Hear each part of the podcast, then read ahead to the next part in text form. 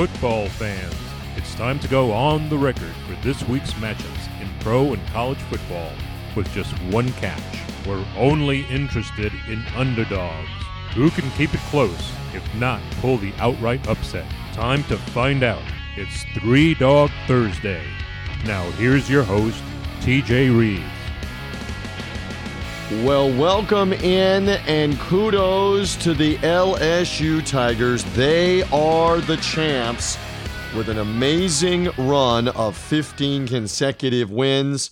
It is Go Tigers as they are victorious in the college football playoff championship game over Clemson, ending a perfect college football season for them, a Heisman Trophy winning season for Joe Burrow, their quarterback, the third national title in the 2000s for the LSU Tigers. SEC dominance, by the way, continues. Uh, Clemson, very valiant as the defending champs, but LSU has put a bow on the college football season, and what a year it was. And we are ready to recap that and talk about conference championship weekend. Two spots up for grabs for the Super Bowl, Super Bowl 54 in Miami. Welcome into the only digital radio show that is devoted exclusively to underdogs. It is Three Dog Thursday. I am your somewhat competent host, uh, somewhat capable, somewhat lucid. I've got great guests coming up from the Winning Cures Everything podcast. Chris Giannini will be here. He's an LSU guy. Uh, loves his Tigers and has a great story to tell about writing to Ed Orgeron earlier this season uh, about this LSU win. So he'll talk college football playoff championship recap, put a put an end to that season as LSU has done with another SEC title win, 10 of them in the last 15 years, by the way. So we'll talk with Chris about that, uh, about that title game in the Superdome uh, in New Orleans, uh, comparisons on this LSU team with other great teams, all of that coming. And Chris has got NFL thoughts. Can the Titans keep it up against the Kansas City Chiefs with the way that they have ground the ball, pound and ground, uh, with uh, uh, Derrick Henry running it, great defense.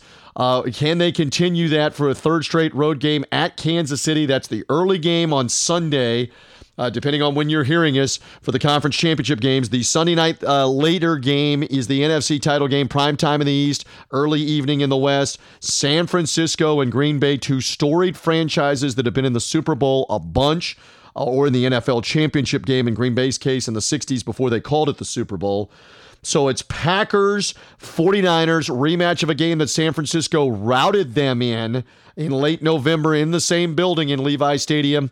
We'll talk more about that game with Chris. We'll also talk about these games, including the Titans' chances with Brian Edwards from BrianEdwardsSports.com and MajorWager.com. Look forward to seeing if Brian loves those Tennessee Titans or those Green Bay Packers as the underdogs. I'll get his feelings on LSU's championship game win. Brian has also got great insight on the uh, UFC, Ultimate Fighting, and the Conor McGregor Cowboy main event in Las Vegas for UFC this weekend. He's got thoughts on that fight card. We've got a lot to get to. We've got a lot uh, to talk about and uh, obviously discuss with Brian Edwards, including some college basketball and all the great action. You know, I have uh, two loves. I, I, I got to confess here on Three Dog Thursday. I mean, I'm heavily involved in the NFL with the Tampa Bay Buccaneers radio broadcast. Love the NFL. Love the college football. The NFL is obviously king as it plays out here in the January playoffs with the tens of millions that are watching all of the NFL playoff games uh, for sure. So we all understand that with football, but college basketball is my true love. My college basketball is my one if I had nothing else because there's nothing that beats the the month of March for the drama, the excitement, the conference tournaments the first weekend, and then three straight weekends of nothing but pure uh, 40 minute, one and done, high wire act, soap opera drama that is college basketball. And we're building to that with one upset after another, including. Uh, earlier this week, Clemson beating Duke. Clemson follows up a North Carolina win on the weekend where they had never won in Chapel Hill ever, ever, ever, and turn around and beat Duke three days later. And that's an unranked Clemson team beating a top five Duke team, uh, derailing Duke's, what, 12 or 13 game win streak when they beat them. Uh, you saw Alabama hand Auburn their first loss of the season on Wednesday night. That's another unranked team, granted at home, beating a top five team. Time and again, we are seeing this go on. We'll talk about the college upsets. Uh, I saw Seton Hall beat Butler at Butler Wednesday night in, in Big East play. Out west, can San Diego State run the table? They're in the top 25. Gonzaga right now in the in the top spot uh, has had a tremendous season as well. What about those Western teams? So much college basketball to talk about. Uh, and and do we know who's really good? We're going to talk about that with Brian Edwards a little bit later on in the program. So a lot to get to and unpack here. Where does that LSU team rank all time? I don't know that I'm ready to say they're the greatest ever. That 2001 Miami Hurricane team that Butch Davis left behind, he went to the NFL, that had 18, 18 first round picks off of it. How would that Miami team that destroyed everybody at the end of the year, including Nebraska and the Rose Bowl, how would they have fared against this LSU team? What about the Reggie Bush, Matt Leinart USC teams a few a few years later, 2004, 2005? I, I know the second team, the 05 team, did not repeat. Vince Young in Texas beat them in the Battle of Unbeatens, also in the Rose Bowl in the BCS title game. That team would have been interesting against LSU, but Joe Burrow and the Tigers. I, I, will say this about Ed Orgeron: very lovable, deserves full credit for being the uh, the the the overseer, uh, kind of the game manager of the program. Uh, you cannot and will not ever convince me that Orgeron, left to his own devices, without the great assistant coaches, was going to be able to pull this off. Uh, j- just from the standpoint that you look at how horrible he was at Ole Miss, and yes, co- coaches learn and get better, but he was he was all over the place as USC's interim coach. That's why Pat Haden didn't want to keep him back six seven years ago, uh, and he became an assistant and eventually then the head coach at LSU. Now over the last uh, three seasons, um, and look, he's not alone. You will never be able to convince me. And, and Barry Switzer is a friend of mine and a broadcaster uh, that I've shared time with, and I love him to death. He'll be the first one to tell you Jimmy Johnson built those Cowboy teams. And, and the way that it was already locked in with Norv Turner as the uh, as the offensive coordinator there back in the 90s, um, and the defense with Butch Davis and Dave Wannstedt uh, there in the 90s, the way that all that was locked in. Barry was the caretaker, he was the overseer, he was making the important decisions about who's active. Uh, are we going for it on fourth down? Are we kicking the field goal? Are we punting? Those are the things. But he was the caretaker. Uh, in a lot of ways, Ed Orgeron is like that. I, I, I, I, go back to Tyronn Lue being the Cleveland Cavaliers coach back three years ago or so. How much coaching did he really do versus LeBron James running that situation? Yeah, you're diagramming plays. Yeah, you're deciding substitution patterns, maybe, but LeBron was probably doing a lot of that too. How much credit do we give Tyronn Lue? How much credit do we give Joe Torre with those Yankee teams that had Derek Jeter and had Roger Clemens and, and had, I mean, on and on, uh, uh Bernie Williams, uh, uh, all the all the great Yankee players uh, that that they had and that came through those teams. David Wells pitching, Andy Pettitte pitching, Mariano Rivera closing. Joe Torre's filling out a lineup card of Hall of Famers. How much, how many other managers would have been able to win world championships the same way with the Yankees? Is my point. So yes, Orgeron gets it, uh, gets a gets a national championship. All I'm saying here, and Chris Giannini's going to defend him more coming up in just a few moments here on Three Dog Thursday. There are a lot of other coaches with LSU's talent that would have gotten it done. There are a lot, and yes, you got to be able to get the talent, but that that has never been the issue at LSU. For 30 years, being able to get players in that state, in East Texas, in Arkansas, in Florida, to come to uh, to LSU, never been a problem. Never been a problem to be able to get talent. But when Orgeron has no timeouts after the first quarter of a first half, it's just, yeah, the assistant coach is a big deal. And now one of the assistants, Joe Brady, moves on to the Carolina Panthers, who helped install that offense that Joe Burrow has been running the last couple of years. Um, amazing, amazing what LSU's been able to do. So we'll talk more about the Tigers. We'll talk more about these playoff games. Do I like one of the underdogs here, either Tennessee or the Packers both getting seven plus points, seven or seven and a half points for this weekend. And uh, we'll wait and see if either one of the road teams can pull it off. Because remember, a year ago, the Rams stunned the, the Saints, I know controversially, but the Rams stunned the Saints in the Superdome with a road win. There have been a lot of road wins in the conference championship games, including New England last year. Also winning the AFC title game in that thrilling overtime win that they had both championship games OT last year, including the Patriots winning at Kansas City in overtime. So, what will happen with the road teams here, the Titans and the Packers? We'll be talking about it. All right, Three Dog Thursday brought to you in part by Vivid Seats. If you are looking t- for tickets, and they're going to be almost impossible to come by at Arrowhead, and the same way with Levi Stadium with the 49er fans, use Vivid Seats. Vivid Seats and the Vivid Seats mobile app and use our promo code Thursday10 to save 10% off your order uh, with Vivid Seats. If you're a first time user, sign up. Use the promo code Thursday10 and you'll save 10% off your order uh, there with Vivid Seats. Great selection, 100% uh, secure purchase with Vivid Seats. It takes you less than five minutes to sign up. I've used this over and over again, buying my own tickets to different events, whether it's here in the Tampa Bay area where I live or even for some tickets for some out of market games, friends, etc. Use Vivid Seats and the Vivid Seats mobile app. Our promo code is Thursday10 to save 10% off of it. It's good for these college basketball games, whether you're talking Phog Allen Fieldhouse for Kansas, Cameron Indoor Stadium for Duke, Rupp Arena uh, for Kentucky, Carrier Dome, Syracuse, uh, Breslin Center, the Izzone, uh, East Lansing, Pauley Pavilion, UCLA, uh, the Kennel out in Spokane for Gonzaga. Vivid Seats has got your tickets everywhere.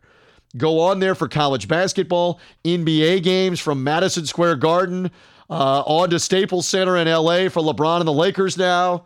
Vivid Seats, the Vivid Seats mobile app. Our promo code is Thursday10. That code is good no matter what the sport NFL, college basketball, NBA, NHL All Star game that's coming up. Use the promo code Thursday10 and save with our friends at Vivid Seats. All right, let's get underway with our guest, Chris Giannini, Winning Cures Everything podcast, then Brian Edwards, BrianEdwardsSports.com, MajorWager.com, ready to talk recap of LSU's win, conference championship weekend in the NFL. Let's go.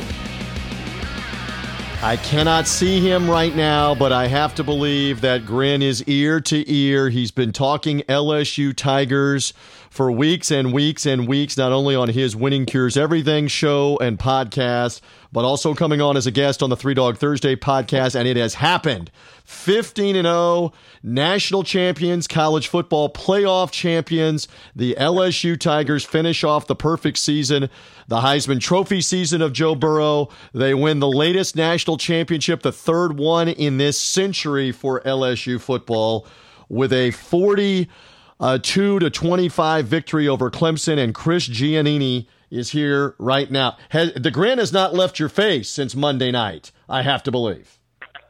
No, no. Uh, towards the fourth quarter, I began to feel like I could breathe again, and uh, life has been good ever since. Well, I laid it out there just before you came on that Clemson was valiant in this game. And when the story is written uh, about this championship season for LSU, uh, you, you, definitely uh, look at, uh, well, maybe three games. The Auburn game, which was a field goal game, the Alabama Wild game, which ended up 46 41, and this game as the three game, and yet Texas all the way back at the beginning of the year where Burrow was very good. So probably four games. But in this game, Clemson's up 17 to 7 in the second quarter. Clemson's right in the game in the third quarter at 28 25. LSU tested, is my point. LSU passed the test and then some.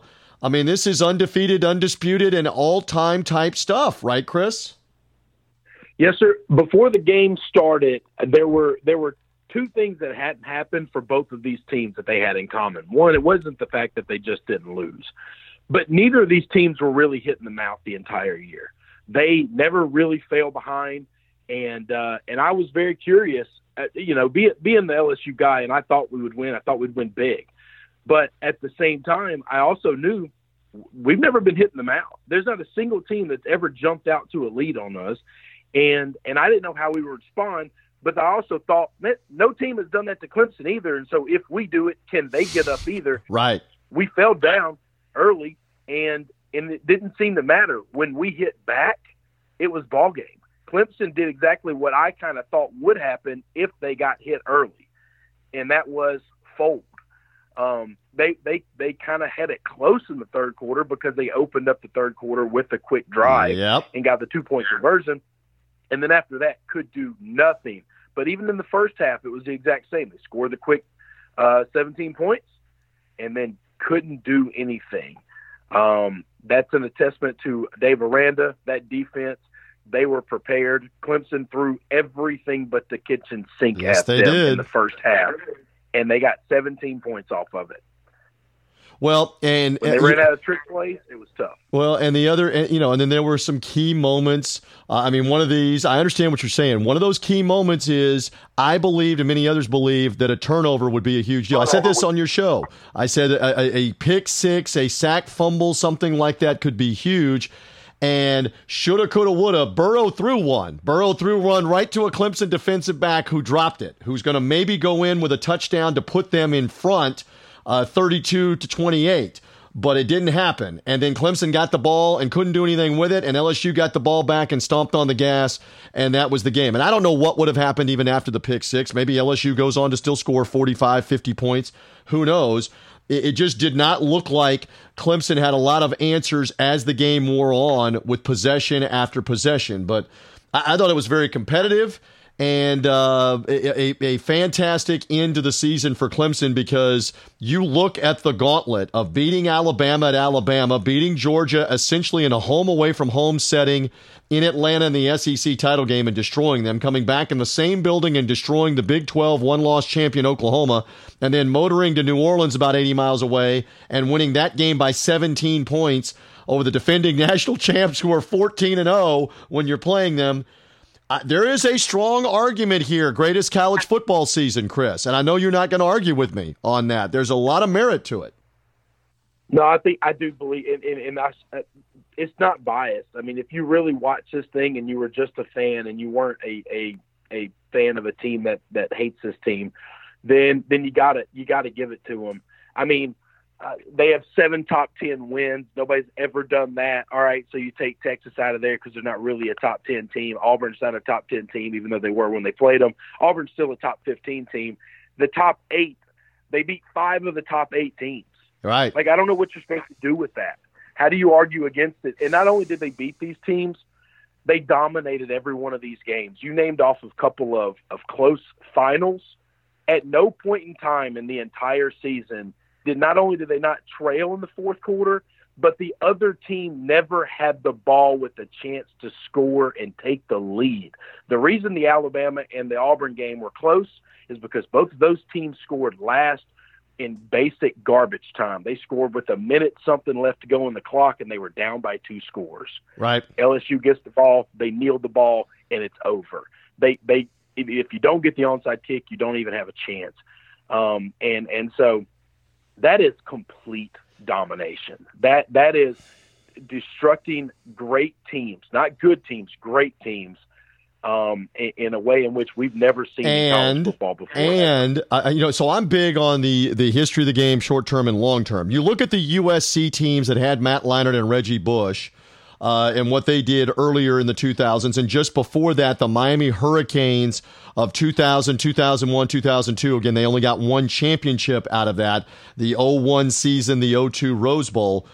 Those teams that I'm making mention of, USC and Miami, did not play a semifinal game and then turn around a couple of weeks later and play the championship game because the format is now different. So you do have to give LSU more credit. Again, I know Chris is puffing up because I'm propping up his Tigers. He doesn't even have to do it. Yeah. You do have to give No, no. LSU more credit for winning a semifinal game in this scenario for an unbeaten 15 and 0 as opposed to let let's say back when Miami won the title in 01 there wasn't a Big East Conference Championship game so they won 11 games that year. A lot of people don't realize and remember they weren't playing 12 games in 2001 they won 11 games that year and they won the 12th game in the Rose Bowl destroying Nebraska to me, you do have to give these modern college football playoff teams more credit for winning a semifinal game and then the championship game. Chris, your thought on that, real quick.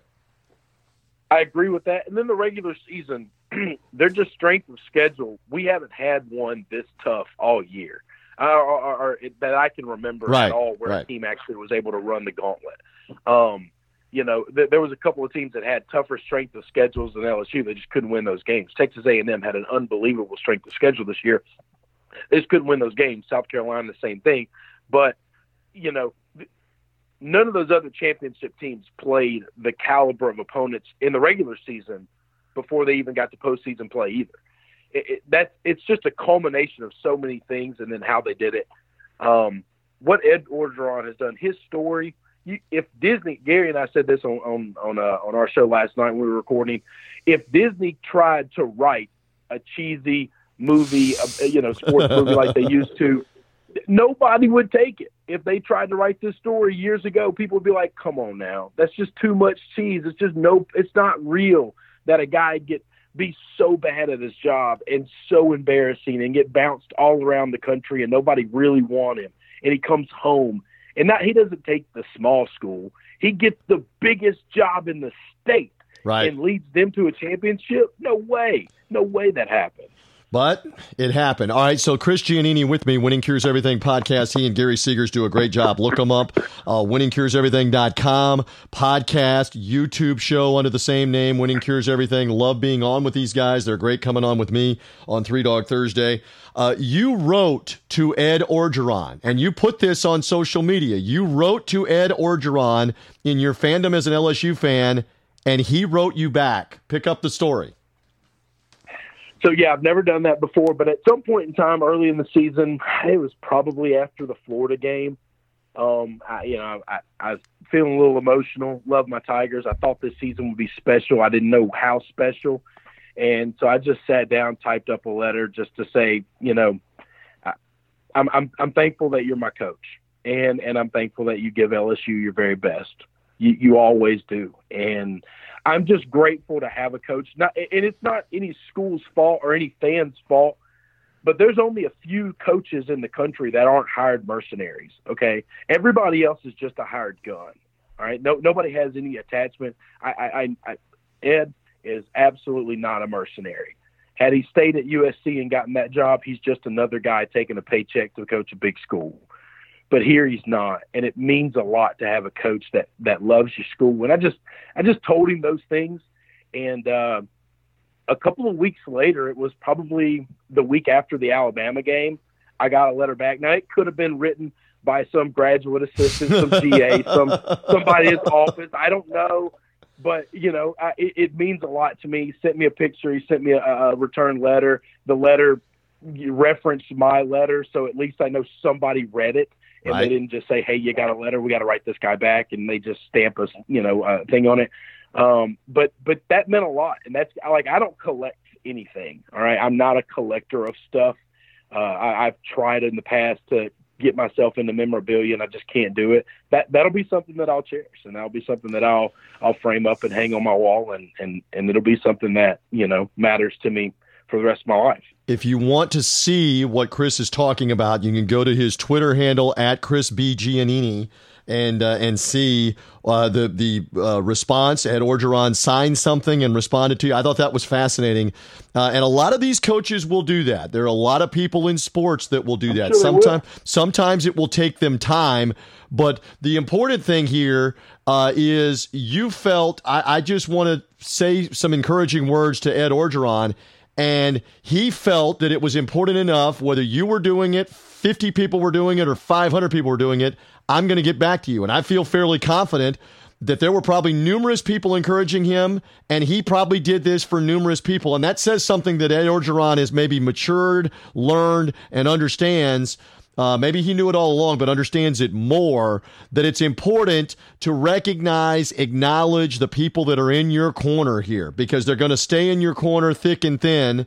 And so I, I, thought that was neat that in this, in the season, a couple of weeks after you did this, he was willing uh, to respond to you. I mean, I'll, I'll give you a uh, an example. I have an Ohio State friend of uh, of mine um, that had written something to Jim Tressel during the season because they took a tough loss during the season back uh, 15 years ago, probably for Ohio State, like mid 2000s. They took a tough loss, and Jim Tressel wrote him back two days later, which I thought was interesting. because a lot of times Yeah. these guys might wait, Chris, until after the season. But I thought it was interesting that Tressel was so on top of it. He wrote him a thank you back for encouraging me two days later. So my point is, when you get it that quickly as you did, I think it's sincere. I think it probably came from Orgeron with somebody helping him, and I, and I think that says a lot for Ed Orgeron. There on that. So, Well, like, a like lot that. to Yeah, me, go and, and it's gonna it's gonna always be uh, a lot to me. So yeah, I mean, I, I think he's an outstanding coach and, and and a great man. That's the biggest thing. I mean, I think he cares about these kids. I really do. I think he absolutely loves where he's at, and he does. He gets to say it and not have to sell it. You know, and the only I'm sure there's other coaches that I'm not thinking of. I know because I'm close to some guys at Northwestern. Pat Fitzgerald's a Northwestern man Right. and and and he's not a mercenary and that guy's had NFL offers and conversations and he's like no I'm not I'm not leaving my home um and uh and so that's the best thing uh, about having a guy like like that be your coach is is there's security in in safety and knowing that that he's there because he wants to be not just because we're the highest paid gig in town phenomenal end to the college football season, obviously, for LSU. That's 10 titles in 15 years for the SEC, by the way, uh, to tell you how good that conference has been. And in, in several of those losses, it was an SEC team that lost the title game uh, in the mix with that. So, uh, incredible run that that conference has been on. Incredible run for Dabo Swinney and Clemson. Can they sustain it as well uh, with as good as they have been? We will find out. So we have put the college season to bed. Uh, Joe Burrow, obviously, in the all time category right now for that year. Uh, will it translate to the NFL? We will find I'll, I'll hit you with that real quick. Do you believe Joe Burrow, he's going to go to a bad team? It's likely the Bengals. Is Joe Burrow going to translate into a good, if not great, NFL quarterback? I, that's an unknown. What do you think? I think he's the best quarterback prospect we've seen since Andrew Luck, and he might be a better prospect than Andrew Luck. Andrew Luck didn't have the wheels; he did run a lot. He didn't have the the the track record of big games because he didn't have the opportunity at Stanford to play in this many big games. Um, but uh, but I think he's that level good. Now the problem is, is can Cincinnati do something that Cincinnati hasn't done since what the '80s, which is build a team around somebody. Right, right. Um, you know, they've had transcendent talent. AJ Green is one of the greatest receivers in, in, in my lifetime, but he's played on bad teams his entire career. And can they actually put a team together? Can they build a coaching staff that makes guys better? I don't know the answer to that. I think we do Um, know the answer to that. They've demonstrated over and over again they can't. They don't know what they're doing, and especially even without Marvin Lewis. We'll see. We'll see. It, it is likely they're going to grab him. It is likely that it's going to be bad, at least for a year or a couple of years. We'll see. We'll find out. Uh, all right, so that kind of segues us to the NFL. There are two games remaining. I know you guys have been talking about this as we talk with Chris Giannini, Winning Cures Everything podcast. He and Gary Seegers, fantastic job. Go to Winning Cures on Twitter, Winning Cures Everything Facebook page, Winning Cures Everything YouTube show is the simulcast. You see these guys on video. It's the simulcast of their podcast, and they have been talking NFL playoffs. Uh, so we get two rematches from the regular season for the championship games. We get the Tennessee Titans, the upstart Titans that have now won uh, dramatically a couple of times on the road in the playoffs here, playing at Kansas City, where they won earlier this year over Kansas City in the regular season. And then in the afternoon or the uh, the late afternoon in the West, in the evening uh, in the East and Central time zone, Green Bay and San Francisco rematch from a 49er beatdown Thanksgiving week or the weekend before Thanksgiving uh, in November. Packers, by the way, haven't lost since then. That should be pointed out, including their playoff win over Seattle last week. So Tennessee, a seven point or seven and a half point, depending on where you're looking, underdog at Kansas City. Green Bay, the same, a seven and a half or seven point underdog in most places at San Francisco. For Three Dog Thursday purposes, do you like either of these or both of these Packer Titan underdogs? Chris, what do you think? If I had to lean, I would go with the hometown Tennessee Titans.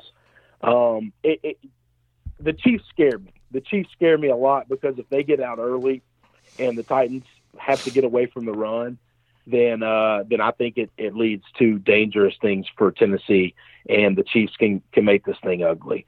But if the if the Titans gets the if the Titans win the the most important thing for them is either to make a stop in the first drive or win the coin toss and take the football. And that they have to establish the run and they have to basically play what I call Army football, Navy football. Keep the ball on the ground, keep Patrick Mahomes on the bench. Listen, they beat Tom Brady by not playing a lot of defense, okay? Keep the offense on the field. Tom's not on the field. He can't do anything special. They beat um, uh, uh, Lamar Jackson doing the exact same thing. If you're going to beat Patrick Mahomes, you better do the same thing. Mike Lombardi says this all the time, and I quote him constantly. The best way to play defense is to not play defense. Okay? Yeah, keep them off you the want, field. You Shorten want the game. That's right. You want you want those guys off the field. You want this game to be over in in two and a half hours, and and you want to run the ball. You want to milk the clock, and you want to score as often as you can score. But I think eating clock and, and taking up field position and yardage is more important than scoring. Um, they only needed 14 points to beat the Pats. And I know the Pats' offense is substantially worse than of course. the Chiefs' offense, but it's just a concept of the fact that if you get the other team behind and, and they're playing from behind the sticks and, and, and, and trying to catch up, then then everything goes in your favor defensively. And the per- um, well, the um, perfect example, let me interject, is last week. So they fall behind uh, incredibly, twenty four to nothing. It's one of the most incredible turnarounds in a short time frame. But it's your point. You kept putting Mahomes back out on the field, and this is what you're going to get when you give him opportunity after opportunity after opportunity with those weapons. And ten- Tennessee can't get into a slugfest. I'm a big boxing guy. You know this, Chris. Tennessee can't get in the middle of the ring and trade punches here uh, and not get knocked out in Arrowhead with Mahomes. If you get in there and give them the ball eight, nine, ten times in this game, they're going to get four or five touchdowns and they're going to beat you. What you want is give it to them six or seven times maybe in this game and hope that they get two or three touchdowns or less. And that's how you win it. And that's how Tennessee's been winning it. Uh, okay, a couple of quick pointers on it. Can Derrick Henry run the same way that he's been running? He ran for 180 yards in each of the playoff games here. He also ran for 180 yards against the Chiefs. Is that the biggest key? Can he do it again? Can he do it one more time? What do you think is going to happen? I, do. I don't know if he hits 180, but I absolutely do think he can continue to do this against the Chiefs, just because their front seven is not great, and uh, and, and we found that when he gets into the secondary, these guys just can't tackle him. They they just can't. The best tacklers in the country haven't been able to stop him um, when he gets into the secondary, just the size and strength differential is so bad um, with those guys. They they don't they, they they're not bringing him down. And uh, and yeah, I think if he can if he can be the monster he's been, I don't know that he needs 180 yards. Uh, I think he can probably do it with less. 180 yards is unbelievable, by the right. way. Like there's nobody in the history of football has done three games in a row with 180 yards. Like, it just doesn't happen. But can he get 150? Sure, I don't I don't see anybody stopping him. The only way that he doesn't get his is is Arthur Smith. That's the only guy that can take him out of this game. Is if they get behind and they say, "Oh, that's the Titans' offensive coordinator that you're talking about. That's the Titans' play caller. Uh, if they get yes, frisky and start trying to do other things, uh, we will see. So that'll be an entertaining one. And again, Green Bay and San Francisco, who are both tradition rich with NFL championships for the Packers, Super Bowl championships eventually later for the Packers. And the 49ers obviously have been synonymous with being in the Super Bowl in the 80s and the 90s. They have been there once in the 2010s, trying to get back there. So, two iconic teams. And again, that's a rematch. I would be stunned, stunned if this is a blowout again for San Francisco. I was stunned at the first blowout. They held Aaron Rodgers to like 170 yards. They sacked him repeatedly. I would be shocked if they do that again, if they follow it up again. I do not think this is a blowout. Chris, quick, quick thought. You, you're going to be as shocked as me if that's the case for the 49ers?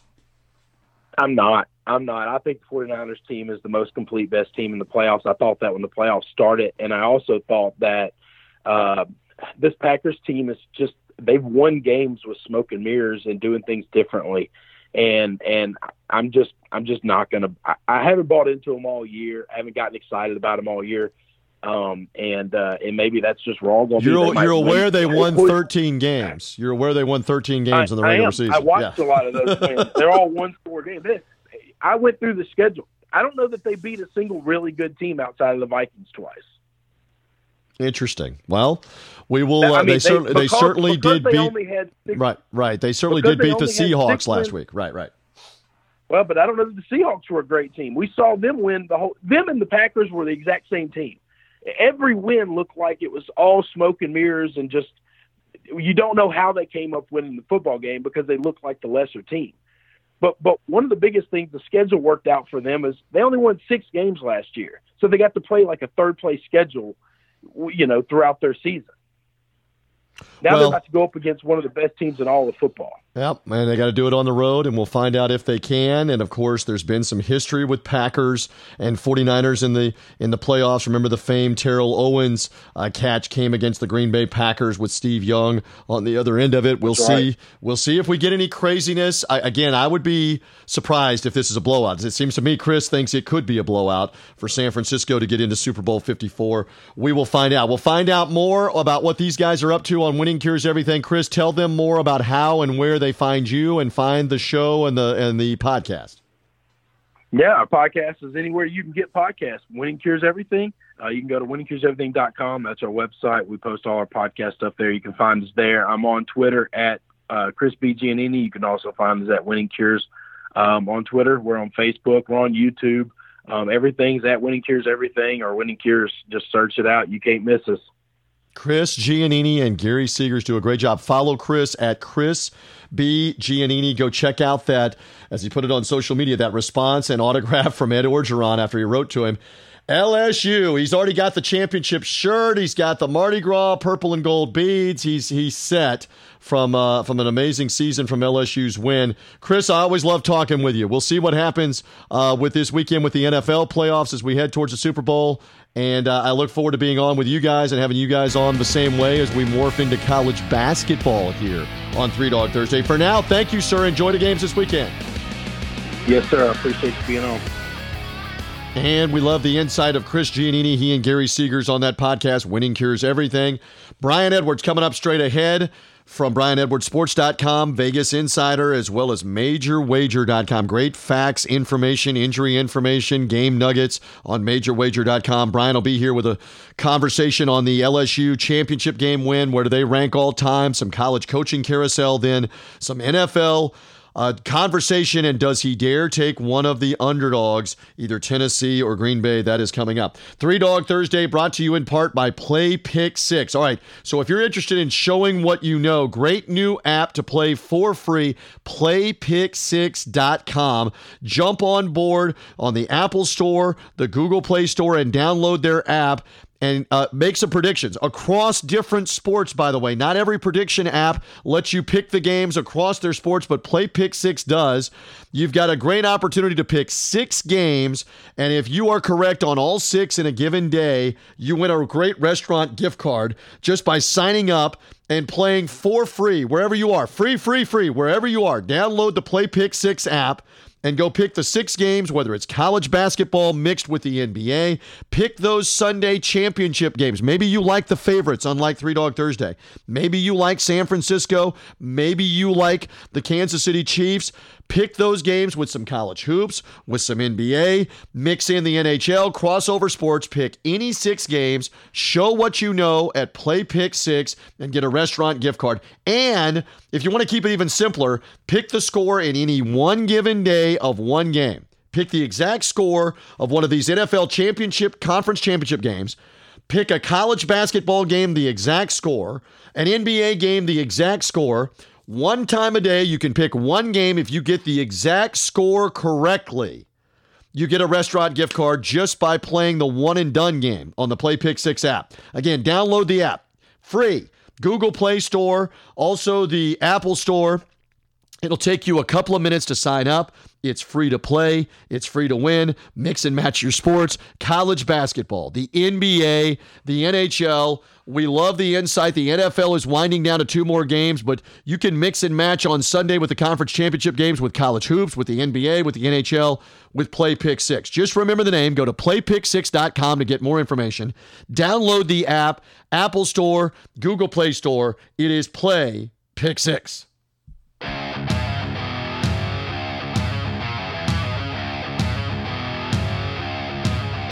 Dogs are barking. Who will get it done this week? Three Dog Thursday now continues. Here again is TJ Reeves. Man, we got so much to get to with Brian Edwards of BrianEdwardsSports.com, MajorWager.com, and Vegas Insider. I don't know where to begin. We got championship Sunday in the NFL for the AFC title game, Kansas City, Tennessee, NFC title game, San Francisco, Green Bay. We're recapping the college football playoff championship win for LSU. Uh, where do they rank in the pantheon of all time teams? We got coaching carousel in college football. Brian's telling me off the air, we got to talk college basketball. We got to talk college basketball for a second. He's telling me off the air, co feature fight UFC, co feature fight UFC for an underdog. I don't know where to begin, continue, or end with you, my friend. It's always good to be back with Brian Edwards. How are you? Thank you, sir. TJ, I'm uh, glad to be back. Another three dog Thursday. Uh, which the last couple of weeks has meant Derrick Henry and the Oh. Tennessee Titans, but we can we we can start wherever you want. All right, we'll get to the NFL in a moment. Let's go just go chronologically. LSU wins. We've already been talking earlier in the podcast. Uh, impressive. Clemson valiant. Yes, they didn't get the cover. I thought that they might hang in. They were, it was 28-25 third period. They didn't they didn't win. They didn't get the cover. All right, so to you, where do you rank this LSU team 15 and 0, Heisman winner Burrow, 60 touchdown passes. Yes, he had 15 games to throw 60 touchdown passes. But where where do you rank this team all time? How impressive is this? What are your thoughts, Brian Go? Oh man, top top teams ever. It, it's got to be top five, and I say that because of Joe Burrow and the greatness of him, and obviously he had a great group of wide receivers. Um, I find it hard to compare like running backs and quarterbacks. Like I don't want to talk about Herschel Walker and Bo Jackson and, and Tony Dorsett and Barry Sanders compared to Burrow and other great quarterbacks. I, but in terms of the great quarterbacks, at least of my lifetime, and I go back to avidly following, you know, probably at age six, so 1980, the only quarterbacks that had the type of seasons Burrow had and the natty to go with it and all that good stuff. I can really only think of three. Danny Wuerffel in 1996 with Ike Hilliard and Reidel Anthony and Jacques Green. Right. And then there was Tebow 08 uh, with Percy and all those other, you know, Hernandez, Louis Murphy, et cetera. And then Cam Newton 2010 at Auburn. And really those three quarterback seasons that were all Heisman and Natty, with the exception of Tebow, who had the uh, Heisman in 07, the Natty in a lesser role with Chris Leak 06, and then the big year 08.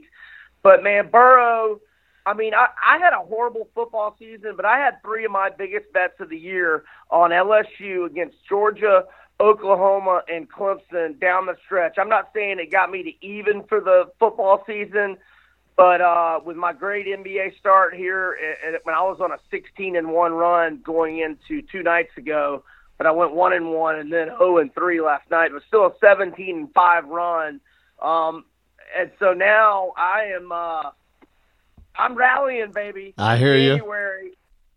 I hear, I hear you.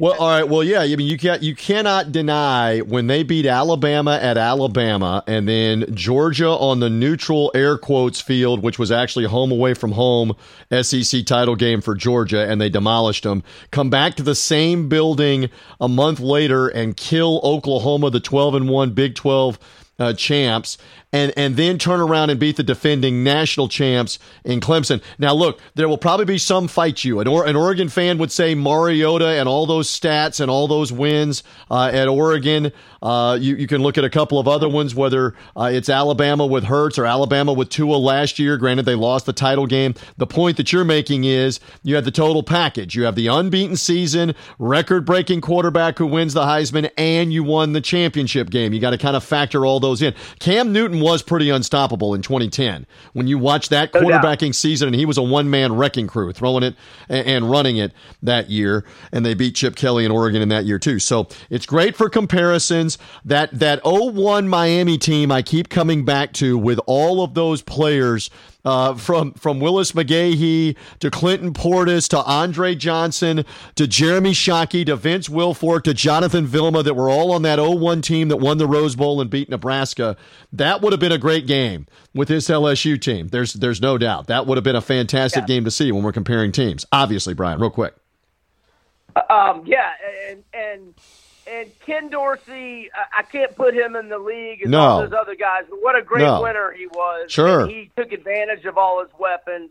Uh, and then that now '95 Nebraska. Yep. You know, Tommie Frazier was a different type of guy, but I I, I put that '95 Nebraska team up there, the top ten teams ever, because I was there for 62-24 against my Gators. Yeah. Um, but and yeah, defensively, um, defensively, they were devastating that Nebraska team. And Lawrence Phillips, the late Lawrence Phillips, running the ball uh, as well. So they, they had a lot there in the in the '90s when we compare uh, teams. So uh, anyway, there there you go on the comparisons uh, with that. All right, so quickly, let's just go chronologically. Coaching carousel: Mississippi State job came open after their horrific bowl game performance, and Mike Leach ends up taking it.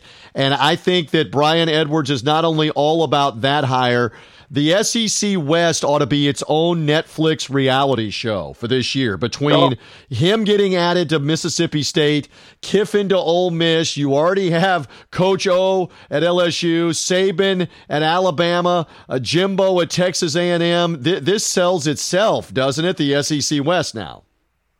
It does, and, and shame on Arkansas and Missouri for not having the sense enough. And I'm not second guessing; I'm first guessing because I said Missouri and Arkansas should both target Mike Leach, and good on Mississippi State for doing so, getting their guy. I mean, Mississippi State, the, the program started in 1895. They've won 11 games. Never. Mike Leach won 11 games in Lubbock and Pullman, the two biggest Power Five outposts, and now he's probably in the third biggest Power Five outpost in Starkville, and they get good news yesterday. Kylin Hill, the running back, had declared to go pro. SEC's third leading rusher decides he's coming back. Erroll Thompson, their leading tackler, declared to go pro. Now he's coming back. Everybody wants in on this Leach train.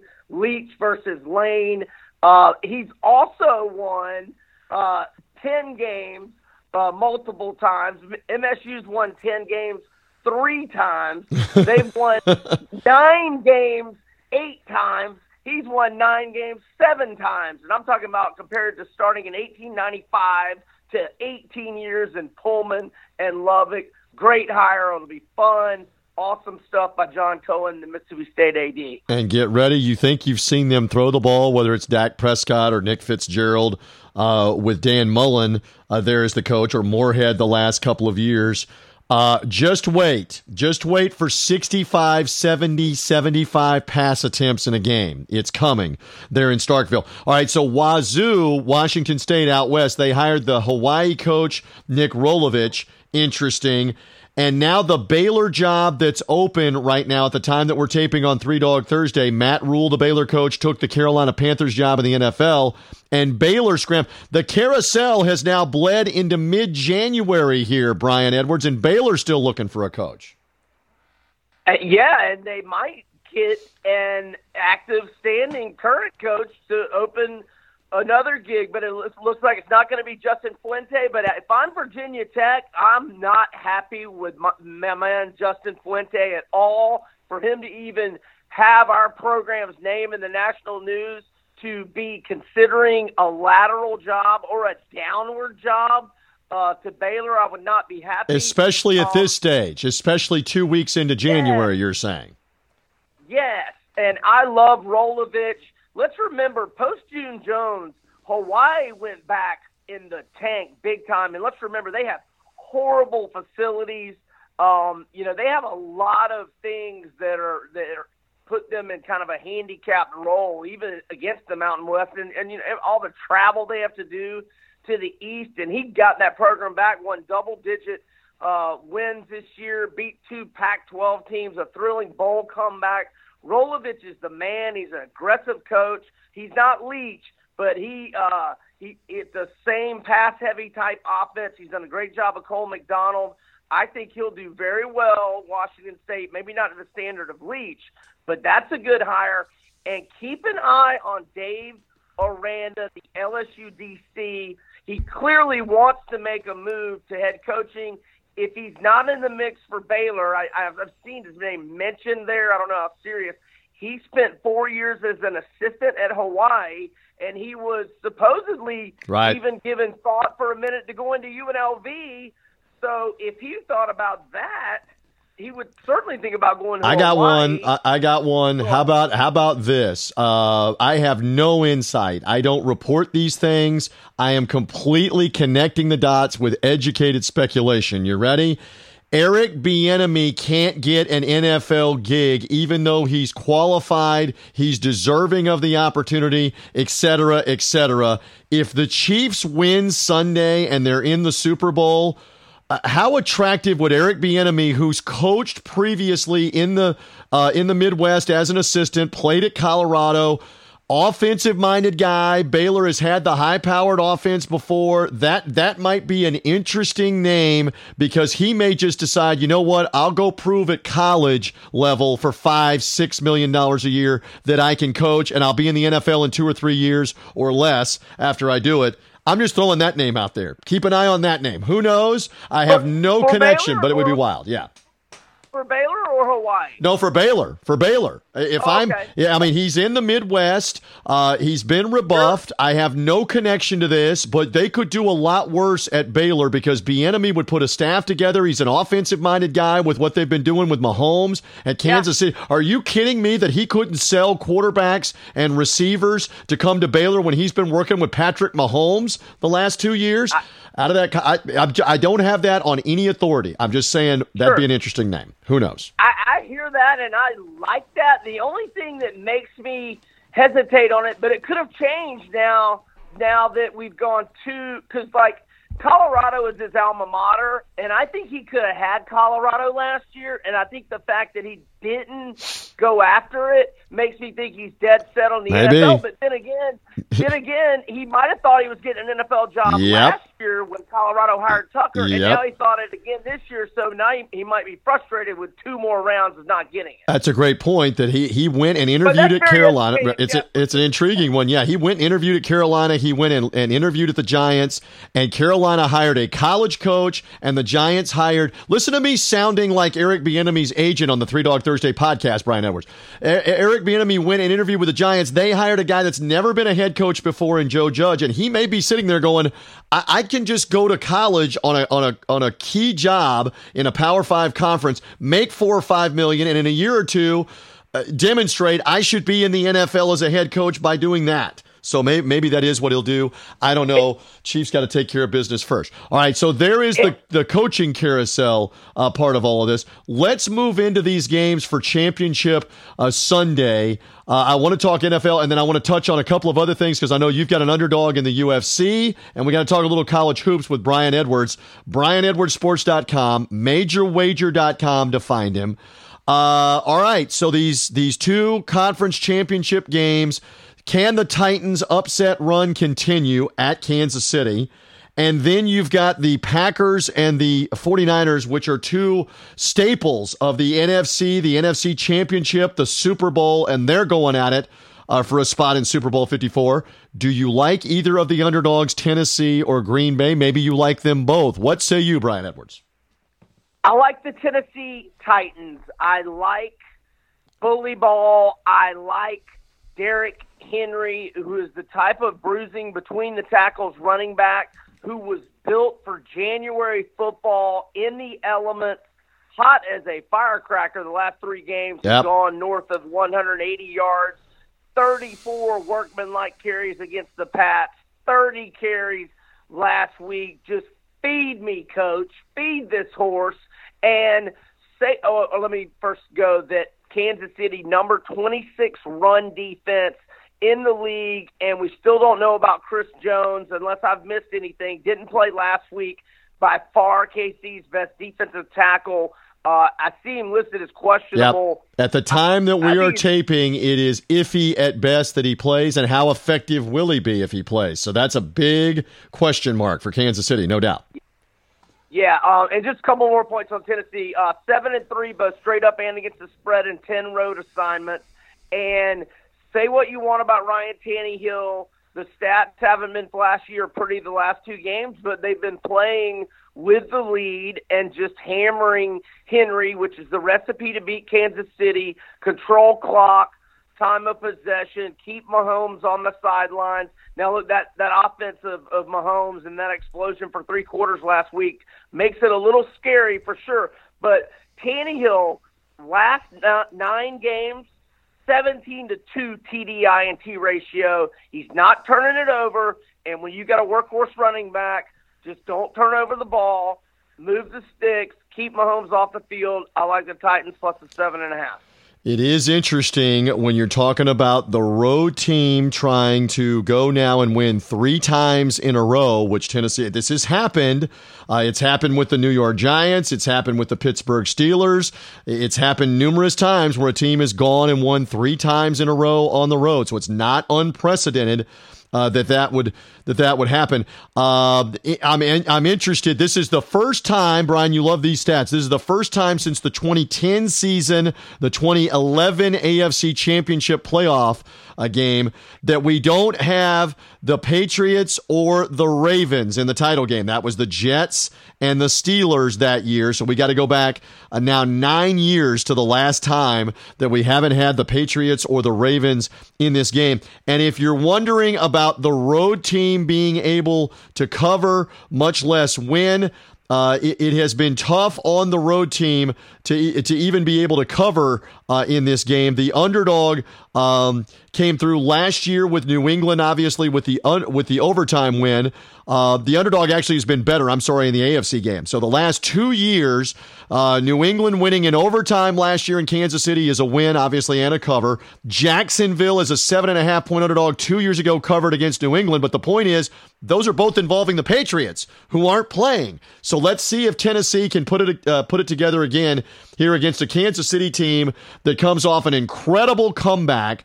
I mean, we, we overuse incredible, unbelievable, unreal, uh, unreal to be behind 24 to nothing in the first half and roar back by halftime and be in the lead. That's as amazing a second quarter as you're going to see in a playoff game. Let's see if it buoys uh, Kansas City uh, a little bit here that they were able to get that win. Uh, and now they're a step away from the Super Bowl if they can take care of business at home in this one against the Titans, who are looking to be back in the Super Bowl for the first time uh, in 20 years uh, since they uh, they got there against the then St. Louis Rams. Uh, we will find out if Tennessee can get back there or not. Uh, all right, so over on the NFC side of things, I don't sense that you are looking strongly at the Green Bay Packers here, even though they are a seven and a half point underdog rematch games in both of these. And interesting that the road team, Brian, Tennessee uh, in Kansas City, won the earlier matchup. In this case, the road team, Green Bay, got torched in the same place in late November. How much do you think that weighs into this championship game that San Francisco beat them badly late in the year? Uh, not a ton. I mean, it maybe gives San Fran more confidence, but that could border on overconfidence, and it gives Green Bay uh, the revenge angle. Um, so I don't think that that plays in too terribly much, but uh, I'm not on the underdog in that game. Well, how about, and we're speaking of running the ball with Derrick Henry. Do you know this stat? Last week, the 49ers ran the ball 47 times against the Vikings. Kyle Shanahan going like 1980s, grind them out, old school. The 49ers have never run the ball 47 times in their entire playoff history, win or lose. So obviously he has a mentality. We are going to run the ball. We will run the ball until Green Bay demonstrates they can stop it uh, in this one. All right, so we'll see uh, what happens with quick, that. And quick, yeah, go quick ahead. comment there, yeah, TJ. Yeah. Uh, I love Kyle Shanahan, but uh, I wish he'd have done that in the second and a half, second half of the only Super Bowl I've ever been to in Houston when we were up twenty-eight to three. Oh, your Falcons, your Falcons against the Patriots. Run the ball in the second half. Run the clock. ran it four times in the oh. second half. He got too pass happy, and maybe he's learned from that. But yeah, how about how about another stat? The 49ers passed for the fewest yards ever Montana, Young, name one, Jeff Garcia at quarterback, any of them.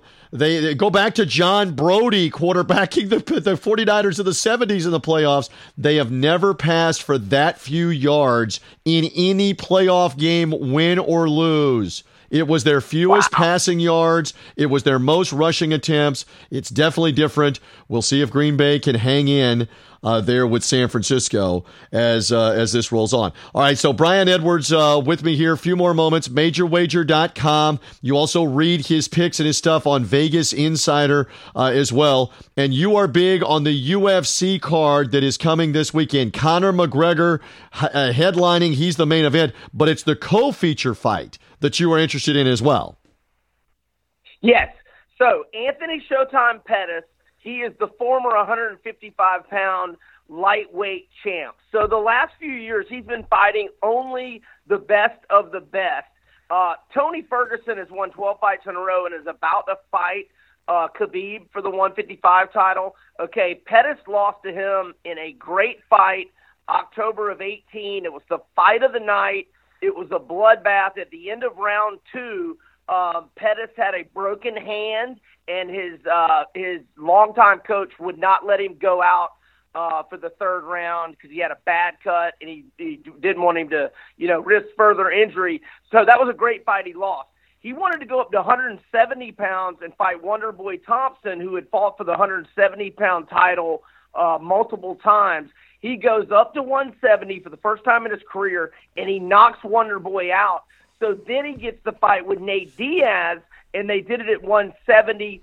Great fight, but Diaz is a little. I think the fight at 170 favored him. He's a little taller, bigger guy, and his cardio just got the best of Pettis. But again, a great fight. And now he's going back to 155, and he's fighting Carlos Diego Ferreira. And Ferreira has won five in a row, but none against ranked fighters. Okay, and you go back even further with Pettis. He beat a very good Michael Chiesa.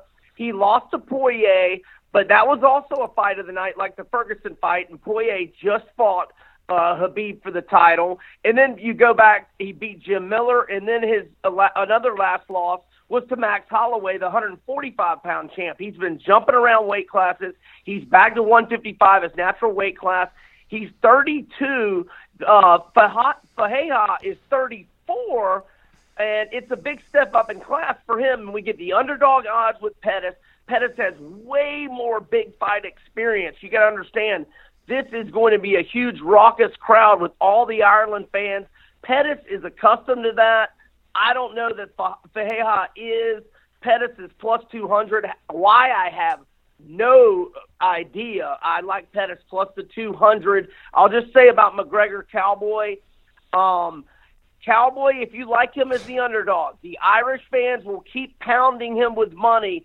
Be patient. You'll be able to get him at the best underdog price Saturday afternoon if you like Cowboy the longer that fight goes, advantage Cowboy. I'm afraid Conor might catch him early, but if he doesn't, Cowboy's got better cardio, and the longer the fight goes, advantage Cowboy. Interesting. All right, so a little UFC talk with the co-feature and the main event.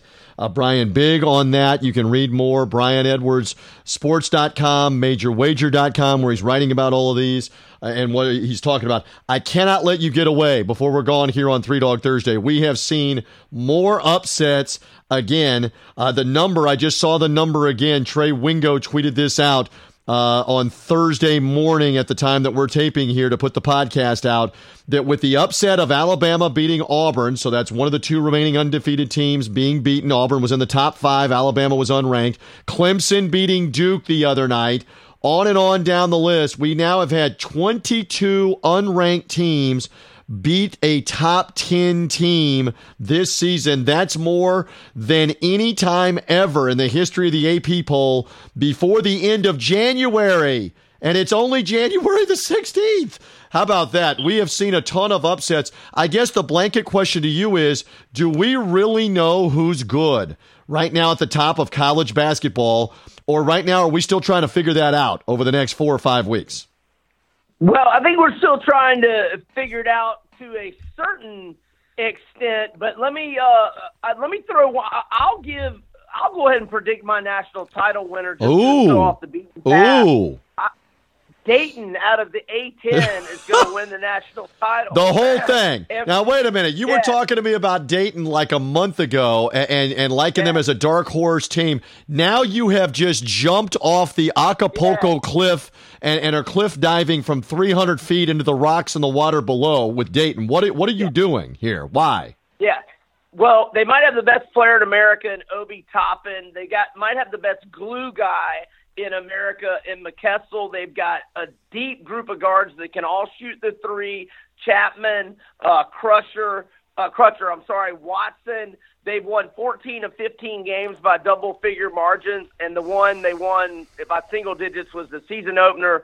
They have not lost in regulation all year. They lost in overtime at Colorado. They led Kansas the whole game in the Maui uh, finals, Maui Classic finals, and lost in overtime to Kansas. They've got again Obi Toppin, the horse. I'll give you one more. Now I think Florida might be a slight favorite on Saturday, but assuming yeah the rankings don't come out till next week, Auburn will still be top ten and Florida will be unranked. Uh, but they might be a short favorite. But Florida is going to beat Auburn at home on Saturday for another win like that. And just a quick shout out to Rutgers, which has not been in the tournament Wow. since '91. Wow. They get their guard Geo Baker back last night. I know Indiana's a down year, but another spread covering victory for Rutgers. They're 13 and four. None of their losses are shameful. They're up to number 28 in KenPom. If today was Selection Sunday, the Scarlet Knights would be going dancing for the first time in 29 years. I think is the Wow. Well, yeah, they've they've had scandal, they've had firings. They're better, they're improved in the Big Ten. Uh, I got I got a stat for you. North Carolina is struggling mightily. There has never been an NCAA tournament with Rutgers in it and North Carolina not in it. But we may and be. UCLA's not going to be there either. Well, how about how about how about an NCAA tournament with Rutgers in it and no Carolina and no UCLA? You added to it. Wow, if that is the case.